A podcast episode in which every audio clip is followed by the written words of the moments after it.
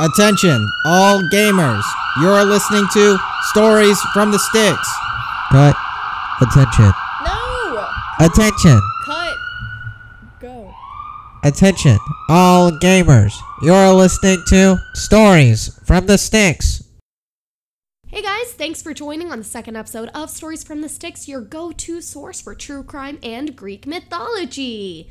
That lovely host over there is Sydney Davis. And that gamer is Gabriella Norton. And we are here to talk to you all about the topic that we picked for today. This is our first episode of 2019, and we are very excited for what this year will bring to the podcast. And it has already brought uh, new mics for us. Yeah! So, as I'm sure you can already tell, the sound quality. Is drastically better. It sounds like we're in the same room as our microphones. oh, yeah. because last week we were sharing one and when i went back last episode we were sharing one and when i went back and listened it sounds like we are recording through a wall that sounded very. different from today's episode Hopefully, you prefer this. If not, you can listen to episode one Just go over and over to again. it, yeah. yeah so we are really excited about this new sound setup that we've got going on and we've got some cool ideas for episodes we got coming up and eventually those should be coming to you weekly not yet here's episode two.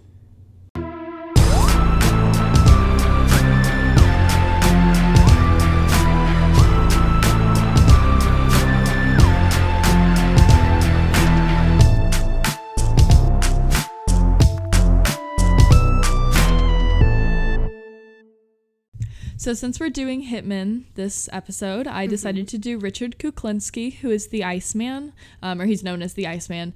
So, uh, which I did want to go ahead and say so, like, Hitmen in general aren't serial killers. Because, like we talked about last time, Yeah. they have to have that cool down period.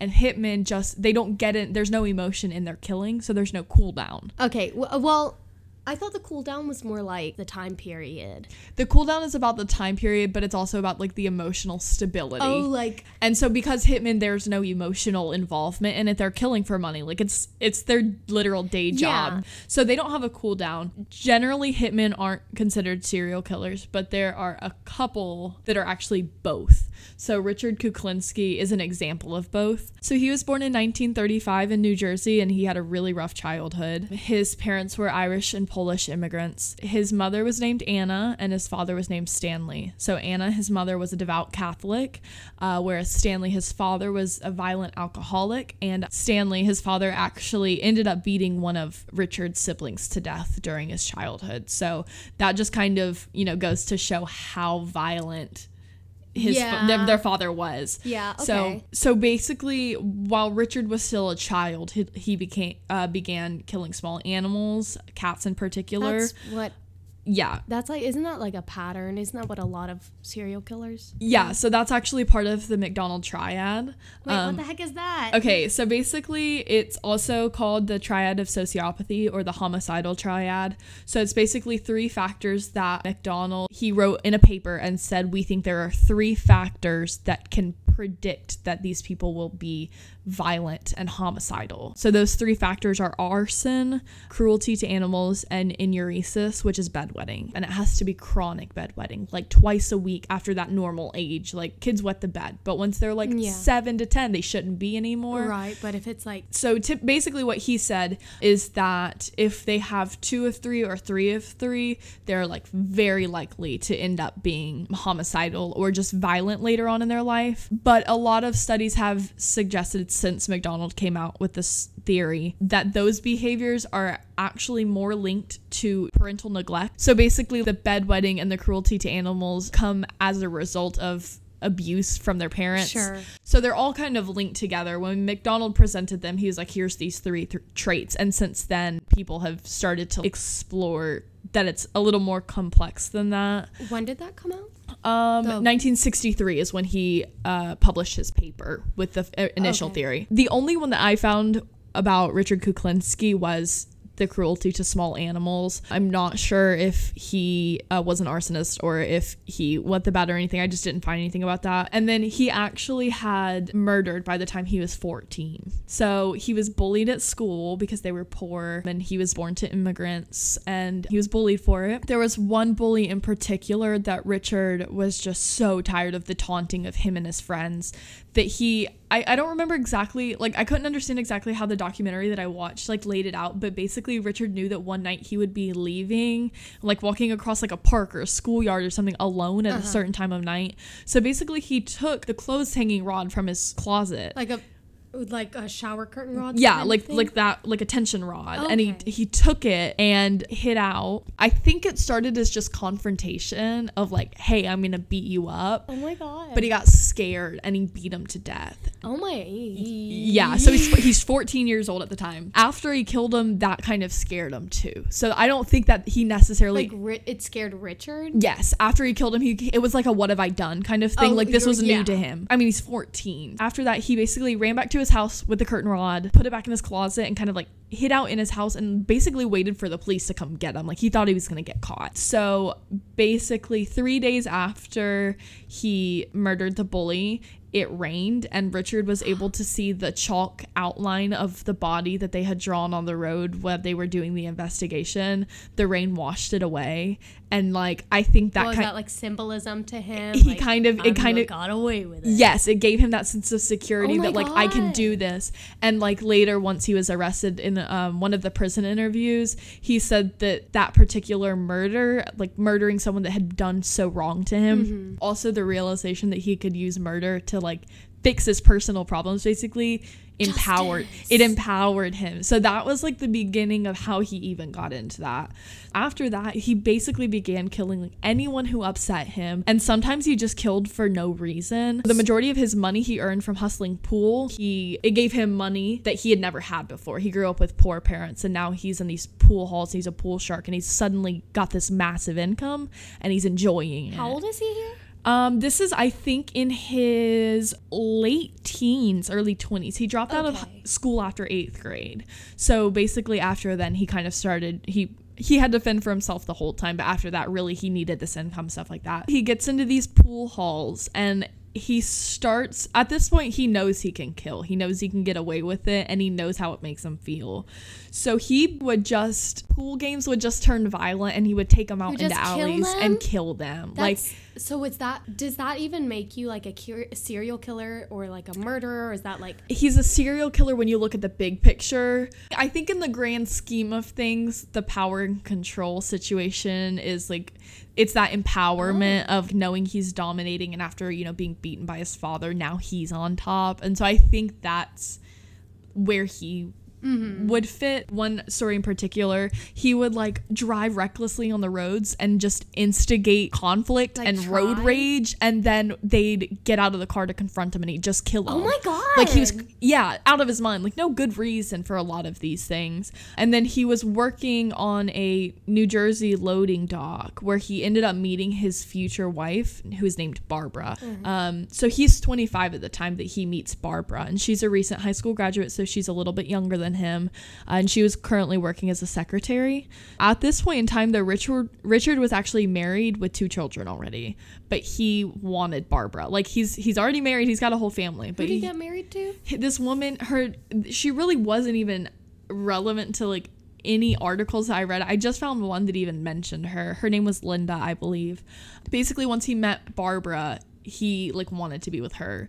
Barbara was not about it. Like she really didn't want to marry him, but he at one point when she like expressed that she didn't want to marry him he like put a hunting knife to her back and like What? slid her back a little bit he said that he couldn't live without her and so after that she married him so he was very romantic and they got married in 1961 and then they had three more kids so, So- between his previous marriage and his current marriage he now has five children. Richard and barbara and the five kids they live together and they just have a normal life. And Linda's Um, just Hmm. Linda's just gone. Yeah, I have no idea what happened to her at all. I don't even know where she came from either.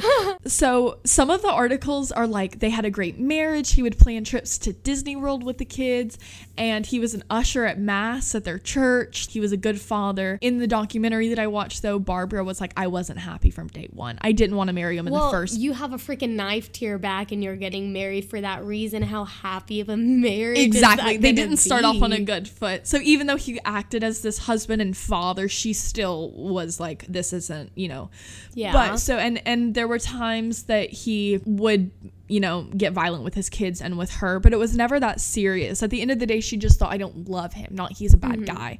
Um, and at one point she even said that like she thought he was a coward for how he treated her and the kids and she basically thought because he was a weak man he has to beat his wife. So she thought very lowly of him. She didn't Uh-huh. think that he was capable of anything that she later found out that he did. And then i thought it was interesting. They met at 25 when he was 25 and um according to some later prison interviews by the time he married his wife in 1961 he had already allegedly committed 65 murders.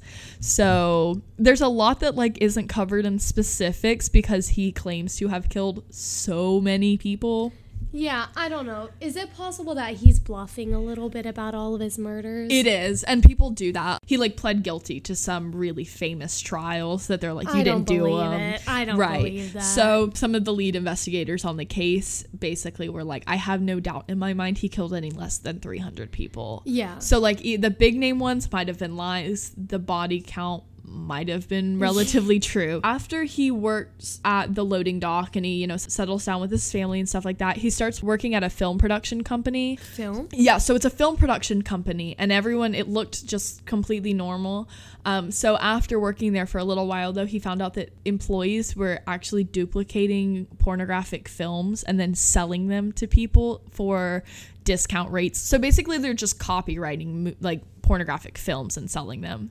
So he gets into that a little bit and they see that he's okay with it. And that was his introduction to organized crime. So that's not necessarily directly the mobs, but it's his introduction to that organization of crime. And in this time, on top of selling the pornographic films, he has moved into robbery. Hijacking, but he got really, really good at murder. The person he met that changed the game for him, his name is Roy DeMeo, who was a very influential mobster in New York at the time he basically owed him money. Richard Kuklinski owed Roy DeMeo money. Why? I I couldn't find specifics on it, but he basically had a debt to pay back to like him. he met him and he had a debt already? Some somehow with him starting to get into organized crime, he owed this guy something. I don't know specifically, um, but DeMeo and his members of his family were sent to find Richard Kuklinski, intimidate him, and then basically sent to beat him to say you need to pay up. DeMeo was really impressed because Kuklinski took the beating, quote, like a man. So he could take the hits and it impressed him. So after he repaid his debt to him, he ended up working with the DeMeo gang as an associate and earned their respect for how much cash he brought in and then how willing he was to move into other criminal activities. Yeah. So he started to earn the even though this man like this is a guy who sent his guys to beat him up because he took it so well and was so consistent And still paid back his. and still Yeah. he so he's impressed him at this point because of him impressing DeMeo he has now become indispensable to the Genovese family now he's working for those three crime families right and he gets really really good at murder so the way he didn't get caught was that he would remove any identifying features of his victims so, so, he would like cut off fingerprints, teeth. exactly That's all I know. What else? fingers and teeth were the big things. And then he would dump their bodies in rivers or down mine shafts, places that were hard to find, places that they would decay for a long time, which also makes it harder, Harder to to identify. identify, yeah. But the reason that he was called the Iceman is because there were some times, and it seems kind of random as to which bodies he decided to do it to, and which others that he dumped other places, but he would freeze the bodies. And I mean, he'd freeze them for oh, two or three years. Oh my god, And that's then- a long time. Yeah, and then and then put them, you know, wrapped up in a bag on the side of the road or whatever, and the cops would find it and be like, "Oh my god, this guy was killed within the last week or whatever." No idea because the ice messes with the natural the Yeah. what happens when your body dies. It, it can't happen once it's frozen. Yeah, it can't- So he okay. threw the police off so hard. These people have been dead for years, and they just find them, and then they can't figure out who they are, so it takes even longer, and then they do decay. Like he got good at making it really, really hard for anyone to like, find anything to grasp onto to like understand who these people were. And it's really hard to solve crimes when you don't even know who the victim is. Because you have to remember this is before serial killers really were even That was like 70s, right? Right. And so so this is probably when it's picking up actually. So the first thing is everyone's still trying to understand even serial killers in general. They don't know how to find them very well. They're still learning all of that. So he's messing with all of the things that they know how to use. Yeah. Th- Basically, the police thought homeless people were killing people. They thought that there was just random crime. when when they were finding the bodies from the ice. Yes, because also he didn't have a um, serial killers are typically relatively easy to link crimes because they kill in the same way. They will kill with the same gun every time, Yeah. and then leave their victims' bodies tied up in the same way every yeah. time, and you so can it's tell like, it's oh, that's their calling card. Exactly. You can tell that that's their like mo. He didn't, he didn't have, have one. one. He used ice picks. He used grenades. He used crossbows. He used chainsaws. He used clubs. But that's what made him also harder to catch. them. Exactly. They had no idea any of these victims were the same guy. And his um eventual like favorite way to kill someone was a nasal spray bottle that was filled with cyanide. So cyanide is really hard to detect if you don't know you're looking for it in a body. Is that what they put on rags in the movies when they're kidnapping Yes, you? and they and they put like- it over, and it'll yes. Um, well, some Though that's chloroform. chloroform. so cyanide, it just takes a little bit to kill you, and it's like I said, it's hard to detect. So what he would do is have this spray bottle, and there was one that they talked about in the documentary where he was walking by a man and he pretended to sneeze, and he covered he covered his own mouth, sprayed the guy, and within the guy took four or five more steps and collapsed. But what happens is if they don't know they're looking for the cyanide, it looks like a heart attack. So it's immediately ruled as a natural death.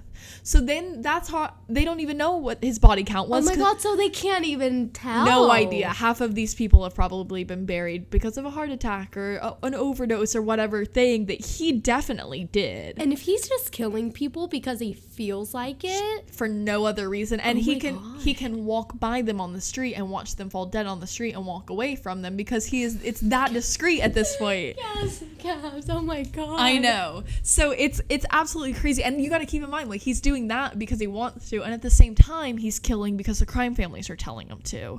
Right. So he is just that's all he's doing, but he's still living this great, great home life, With his kids and he's taking and his he just children to seems like a father, and and, they have no idea. His Yeah. poor wife has no idea he's even working with crime families, let she's alone killing. coward. Oh. Yeah, exactly. She's like he's he's like good for nothing, a weak man. Yeah. One of the particular crimes that they talked a lot about, he was sent to kill a man. One one of the uh, crime families told them that this is who he needed to kill. They owed him whatever, and he got there, and the man was begging and pleading, "Don't kill me! Don't kill me! Don't kill me!"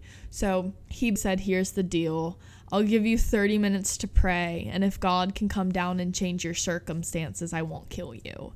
So he literally sits there and lets this man beg and cry and pray for 30 minutes and then says God never showed up and he never changed the circumstances, and that was that. It wasn't too nice. That's one thing. I shouldn't have done that one. I shouldn't have done it that way. So he ends up just shooting the man in the head point blank and walks away from it. He. That's sad. and you have to remember, this was what he was sent to do. This should have Right, been business.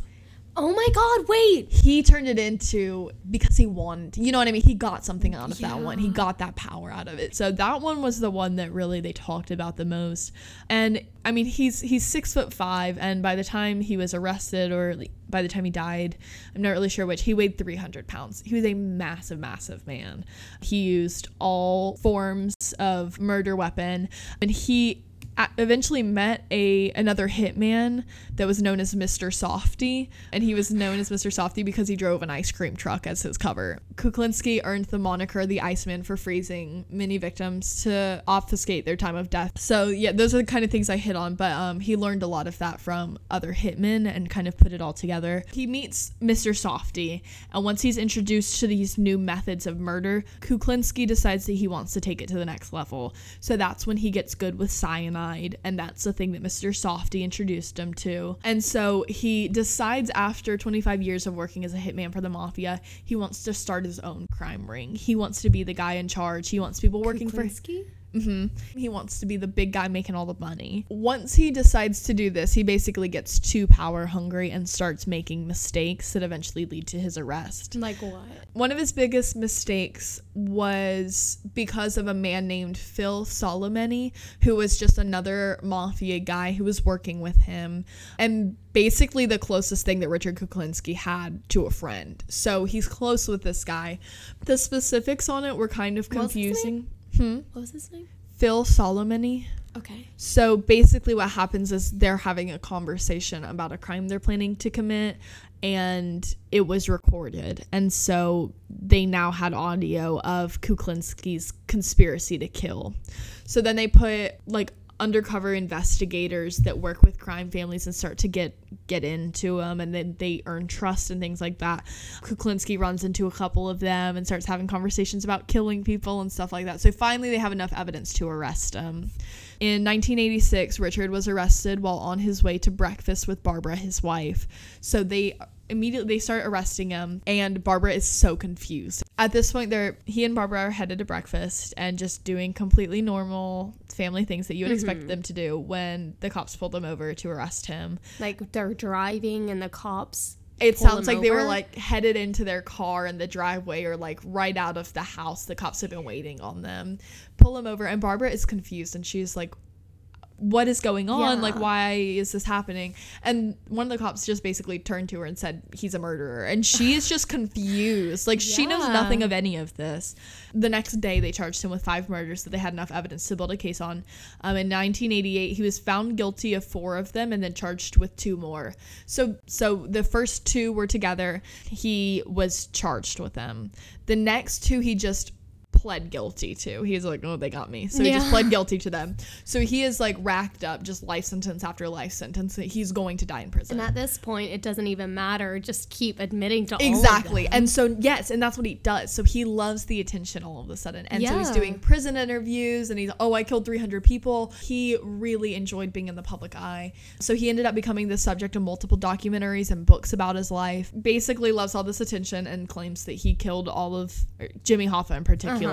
Um, but all of these other people and he claims he was paid $40,000 for the job. He expressed no remorse for any of his crimes and only said he was sorry for hurting his family. And at one point, someone in a prison interview asked him something about being an assassin and, you know, do you, do you consider yourself an assassin or Sure. whatever? He said, assassin, it sounds so exotic. I was just a murderer. So he has no remorse and he's fine with the title. In 2005, after he spent 25 years in prison, he was diagnosed with incurable blood vessel inflammation and he was eventually transferred to a hospital because he was so sick. And Barbara got to go see him one last time.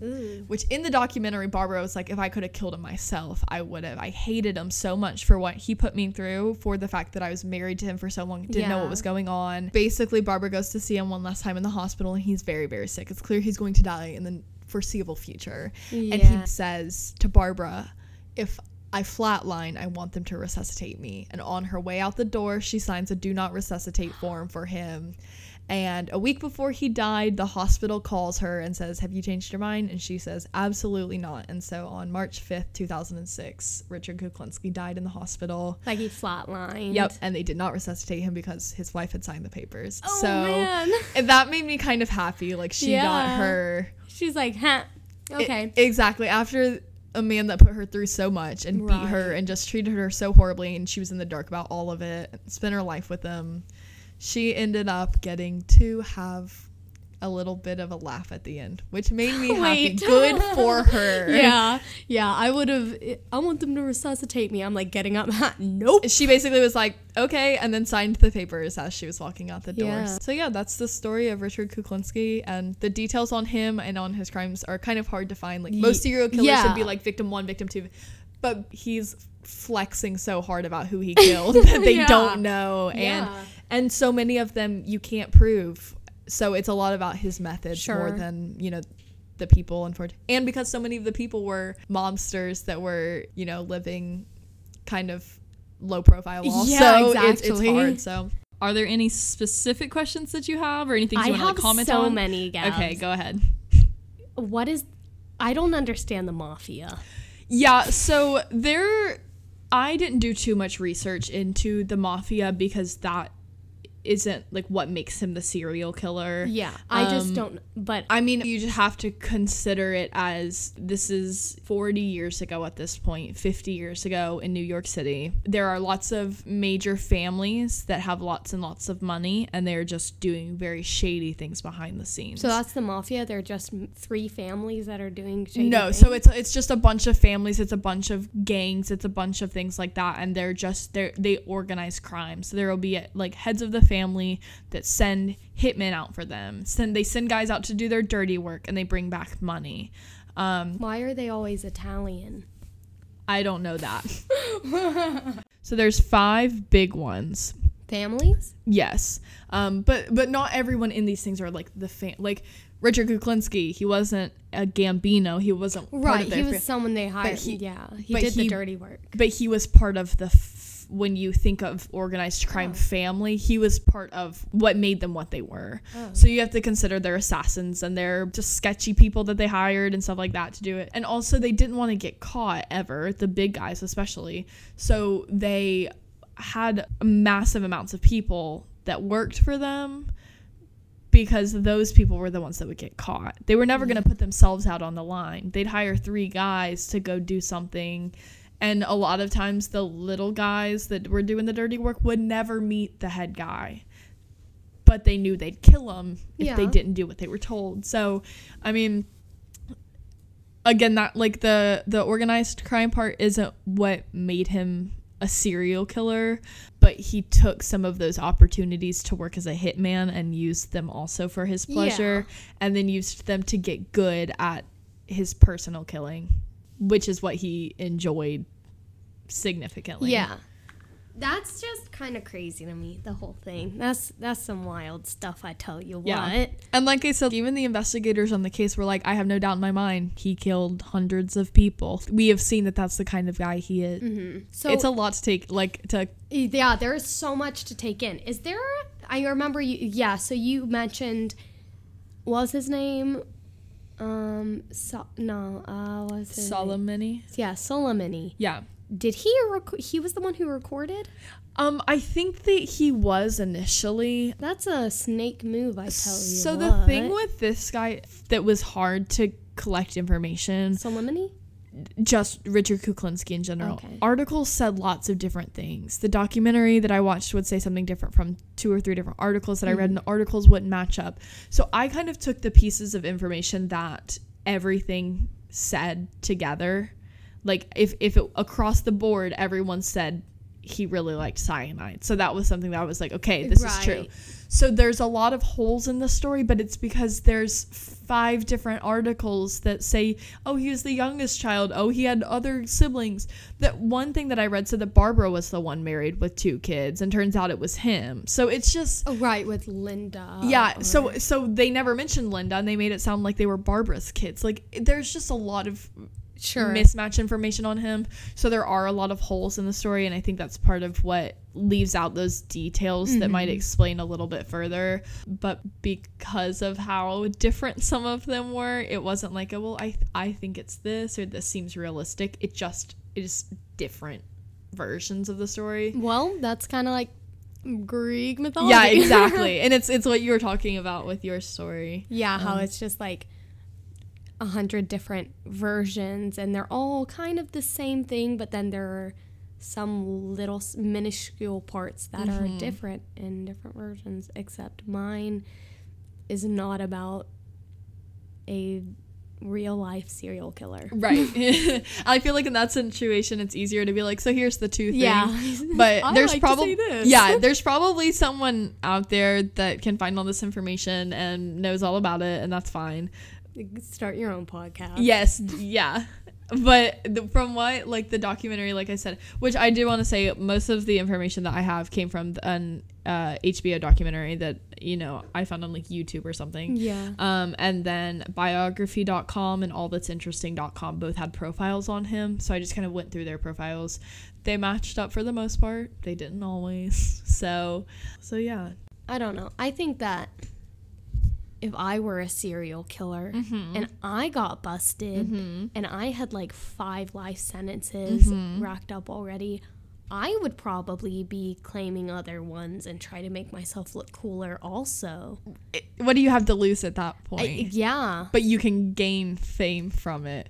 Yeah. And at some point, which I don't I don't know exactly when it happened, but there was a point in time where you could make money off of crimes that you committed. What? So you could like write a book that like you could kill a man and go to prison for it and then write a Oh. book and then publish the book and then And make then all the money, off it. Okay, that's so what like you meant. also at this time I don't think those laws were fully in place. So when he's like big talk and he's they have to oh write him. books about me and stuff like that, his goal could have just been to make more money. What's he gonna do with the money?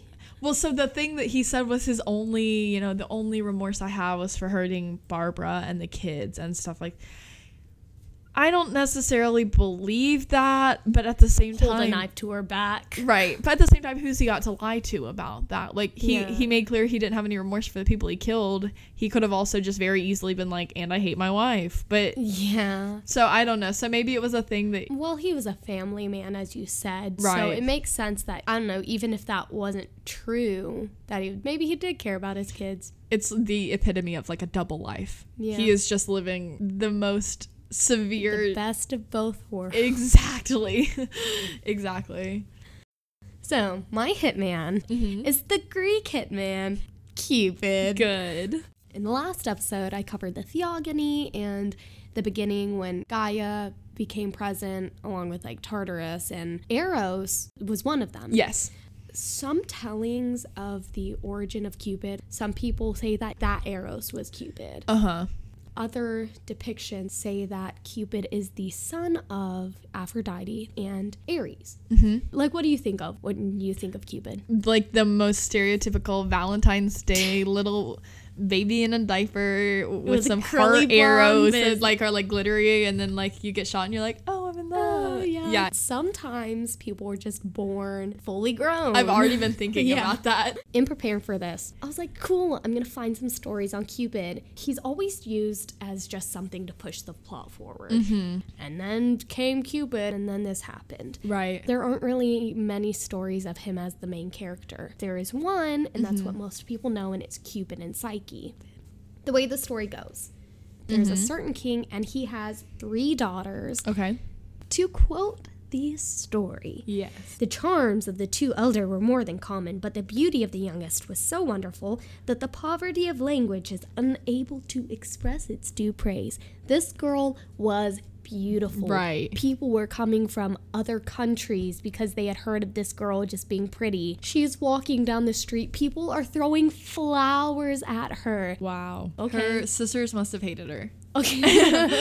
I, I mean, yeah, they're still pretty. It's just She's like dummy pretty. Aphrodite over here, the goddess of love, she's supposed to be the prettiest woman. All of her temples are deserted. Over some stupid mortal. yeah. I'd probably be mad too. Aphrodite wants revenge. Mm-hmm. She tells Cupid, go make her fall in love with some mean, evil, hideous creature that is spiteful. And Cupid's like, "Mm, whatever. Okay. Okay, yes. And as he does this, Cupid's invisible. He's looking at her. Psyche's asleep, and her eyes shoot open. Cupid gets so freaking startled himself because there's this pretty woman looking at him. He scratches himself with his arrow. No. Wait. Yeah. So he scratches himself with his arrow and he's like, the only thing on his mind is, I have to fix this. Oh my so God. he pours sweet waters all over her, trying to like make up for his mistakes. And he gets out of there. He's like, I have to dip. Right. All of the gods and goddesses have kind of turned their back away from her. She's getting Mm-hmm. more attention than the gods. Right. So, the way that the story says it is Psyche, henceforth frowned upon by Venus, derived no benefit from all of her charms. True, all eyes were casted upon her, every mouth spoke her praises, but neither king, royal youth, nor plebeian presented himself to demand her in marriage. Her two elder sisters of moderate charms had now long been married to two royal princes, but Psyche, in her lonely apartment, deplored her solitude sick of that beauty which, while it procured abundance of flattery, had failed to awaken love. That's so sad. It's sad. So I guess the way that I kind of thought of, you know, Cupid shooting the arrow or whatever was the person that it hits is the only person that like affects. Everyone could love her, but she couldn't love back. Cupid has two separate arrows. Okay. And this comes into play in the story of Apollo and Daphne. Mm-hmm. Cupid Cupid's always uh, I say hitman because Aphrodite tells Cupid to go shoot someone and then he'll do it. Right. Usually Cupid's not shooting anyone because he, he feels like to. it. Except for a time that Apollo, who is just a jerk, Apollo had like just won some battle and he goes over and sees Cupid minding his own business. He's sitting on a fountain playing with his arrows, and Apollo tells him he has no business doing that. He's like, I should be holding the arrow. I, I'm good Ew. at this, and you need to go play with blocks or something. And Cupid gets pissed off and says, Hmm, oh yeah? Well, watch this. And he strikes Apollo to fall in love with some beautiful woman. Uh huh. And Cupid has other arrows that repel. He shot the girl that Apollo had fallen in love with, so she hated him. so, the same way, like, she could never love anyone. So it being that it just repels, it's not so mm-hmm. much of like you as an individual can't love anyone else. It's like both ways and just repels any sort of love for that person. I think it's more sad, though, that Psyche wanted to love. Yeah. She wanted that, and people thought she was pretty, but they never pursued her. Right. She got sick of it, mm-hmm. um, was very confused. Her sisters had been married. Her parents were confused. Mm-hmm. They're like, "Why? What's wrong with you?" Right. So they go to the oracle of Apollo, mm-hmm. and the oracle that is received is that the virgin is destined for the bride of no mortal lover.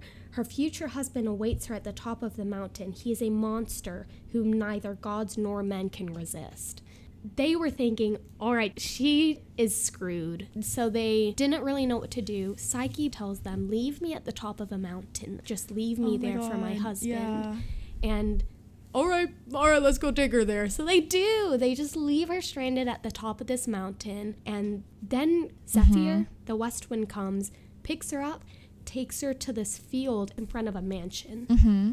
It is beautiful. She looks around and she's like, this is legit. And she goes inside, and it's Beauty and the Beast, mm-hmm. where Bella's inside of this huge castle. And she hears these voices calling out to her, and she can't see anyone. Mm-hmm. Hey, we are your servants. Anything you want, we will give to you. All right, cool. And then her husband comes, and he is just a dark shroud. Like invisible, lights are off. She can't see him. Uh-huh. And that's what their whole marriage is. Is it's this man, she can't see him. She wants to see him, but he Yeah. refuses. It's not just Oh. darkness, he's like refusing it. He even says, Have you any doubt of my love? Have you any wish ungratified? If you saw me, perhaps you would fear me, perhaps adore me. But all I ask of you is to love me. I would rather you love me as an equal than adore me as a god. He loved her, and she loved him, and they were good. Even though she never really saw him, it was still okay. Right. And then she started feeling like she was living in a prison. She started feeling like she couldn't go home. Right. So she begs her husband, let me bring them up here. And he says, okay, basically just don't listen to what your sisters have to say if they say anything negative. All right, cool. So her sisters come. Mm-hmm. They see the place. It is nice. They are happy for her. They ask where her husband is. He's off hunting and he's tall and sexy and he has a big old rugged beard. Right. They're like, oh, sounds wonderful. They leave. They're happy for her. She's happy because she saw her sisters. And the monster, Uh-huh. the dark shrouded man, comes back. How, so how'd it go? Oh, it went really nice. Actually, I want to have them back up here for tea again. Mm-hmm. By now, Psyche has become pregnant. Okay. So Psyche is pregnant now. She is so excited. She wants her sisters Yeah. to come again. Right. And he says, okay, just to be careful. If anything happens, I'll just tell you right now. You listen to me. We live happily ever after.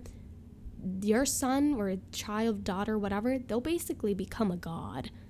Otherwise, I don't know what'll happen.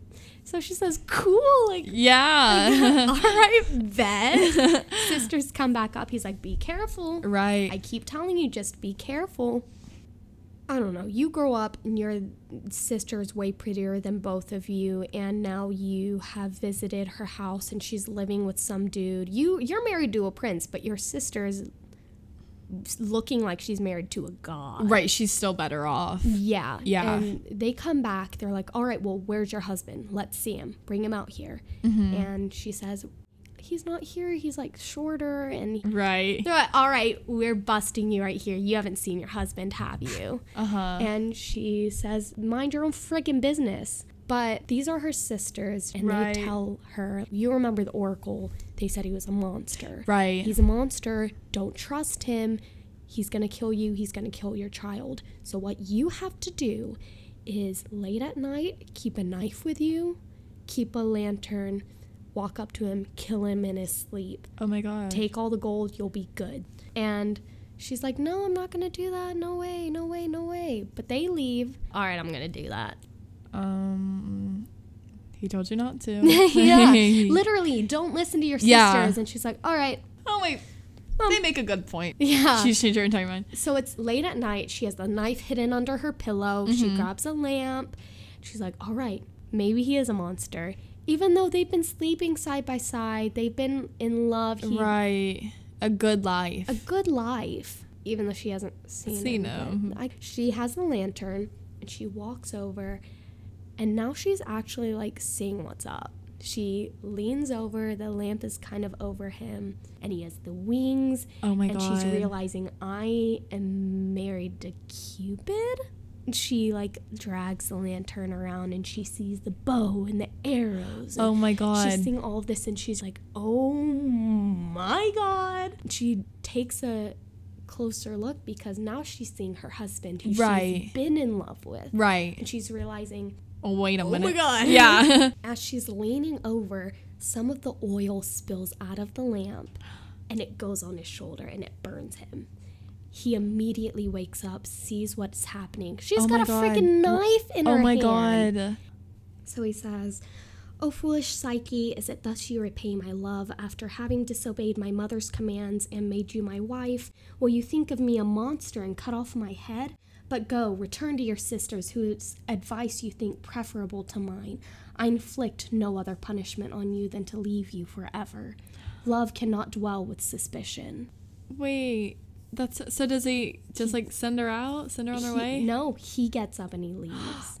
Oh my god. also, it doesn't help that she just realized she was married to Cupid and It got even better for Yeah. like five. yeah, but also as he said before, like I'd rather you love me as an equal than adore me as a god. yes. That's kind of mm. telling you, Psyche. Right. So he leaves her, and the place kind of just turns into a barren mountain at this point. Mm-hmm. Like she has lost everything Right. because she didn't listen. She's crying, doesn't know what to do. Meanwhile, her two sisters are over here with their husbands, and one of them goes up to the mountain, says, Hey Cloud, hey Zephyr, come take me to my man. Maybe Cupid will want me. Cloud says, Okay, picks her up, takes her over to some valley, and drops her right in it. Sister one is dead. Oh my god. Sister two says the same thing. I have made my sister leave her husband, so I'm gonna go take him. That's what their whole thing was. They were like, we made her leave her husband so that maybe he'll choose one of us. Oh my god. That was their whole mindset. right. Yeah. They say for now, um, So every Oh, sorry, go ahead. no, what what was that? So everybody but her essentially knew how well she had it. Yeah, they knew, but at the same time, you have your sisters who you haven't seen in forever telling you, this is a bad idea, Psyche. Right. You've got to get out of here. He's going to eat you. He's going to kill you and your baby. You've got to get out of here. So they try to snatch her man's. Mm-hmm. They end up falling to their death. And that's how it's always ended for everyone. A lot of people don't know that it goes further than that. Uh-huh. Well, I didn't know that at least. I thought that it ended there Yeah. there's a whole other part of the story where Psyche ends up going to Ceres, and Ceres tells her, Go take it up with Aphrodite. She's like, Please help me get my husband back. Please, I, please help me. She, Aphrodite doesn't want to help her That right. at all. For obvious reasons. yeah. But they come to an agreement. All right, do these tasks for me and you can have your man back. First one is she takes her to Aphrodite's temple and there are all of these grains and all right, separate everything by Oh the end of the day and you can have him back. So she sits there and she's like, "No, I'm not going to get my husband." but does it anyways. Does it? Yeah. No. but Cupid is watching her. All right, whatever. Has all of these ants come and help her, and the ants come separate everything. Aphrodite comes back, gets pissed off. This obviously isn't your work. Right. So she gives her another task. So, through a series of trials, mm-hmm. The last one being the hardest, there's someone in the underworld that is super pretty, and Aphrodite wants to get some of her beauty in a box and sends Psyche down to do it. Mm-hmm. Psyche manages to do it, but you know, don't look in the box. It's like Pandora's box. Right. Don't look inside of it. So Psyche goes, gets the box. She's about to go see Cupid again. She's like, all right, well, actually, maybe I want to like make myself a little bit pretty for my man. I want to. Yeah. So she takes a peek inside of the box.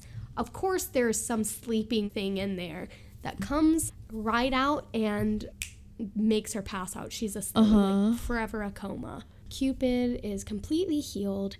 He wants to see his wife again. He Yeah. sees her asleep on the road, pleads to Zeus. He's like, please, I love her. I want to be with her forever. Mm-hmm. Psyche is freaking granted immortality. Oh my god. Yeah.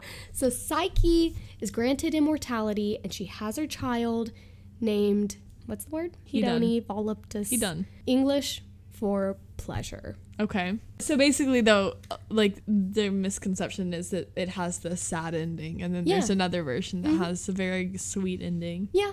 Okay.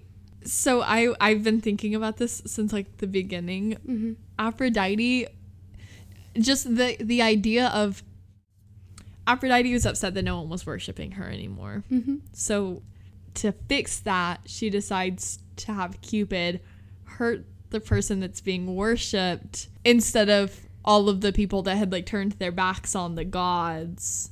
She blamed the girl. Yeah. I don't know, and I, I get why, and I get that. It's very wrong. but at the same time, yeah, it just like from the beginning kind of stuck out as like That- she's not the one that turned her back on that she's not the one that did it. But I guess that's what you got to do. The Greek gods are not very godly. Right. They are not just. the gods are the embodiment of why you shouldn't do things Yeah. and they're they created moral rules Not even a thing of don't do this. right not this like a happen." um what are those things called like the fables of the slow and steady wins yes the race. the, yeah i i know that they're not completely like that but also as a as a culture if this is what you're like like you're learning from those things at the same time it's like oh this is how why you don't do Mm-hmm. This whatever is why you don't be pretty, or else Aphrodite will want you to fall in love with someone who's evil. it was a source of entertainment, Mm-hmm. keeping up with the Olympians. yes exactly so how do you want to lead out of wanna- it All right, so there you have it. That was our take on Hitman. We really thought about doing this based on all the suggestions we were getting, hearing what people wanted to hear. And if you have any other suggestions, let us know because I'm sure we would be happy to talk about it. Yeah, and just to go ahead and give us that feedback or just keep up with updates that we're giving and stuff like that, you can always follow us on Twitter, and our Twitter account is at Styx Stories. That is at S T Y X S T O R I E S on Twitter. Woohoo! Yeah, and we're on Spotify now, which is very exciting. Heck yeah. We're waiting on approval from Apple Podcasts, but that should be coming pretty soon, and we'll definitely let you guys know when we get that approval. So thank you guys so much for listening. All right, well, let's end it here. What was our. I say too. Yeah, we have to both say it. Oh, like together or like? No, just we'll just both say it. All right, so we're gonna end it here. Later, gamers. Later, gamers.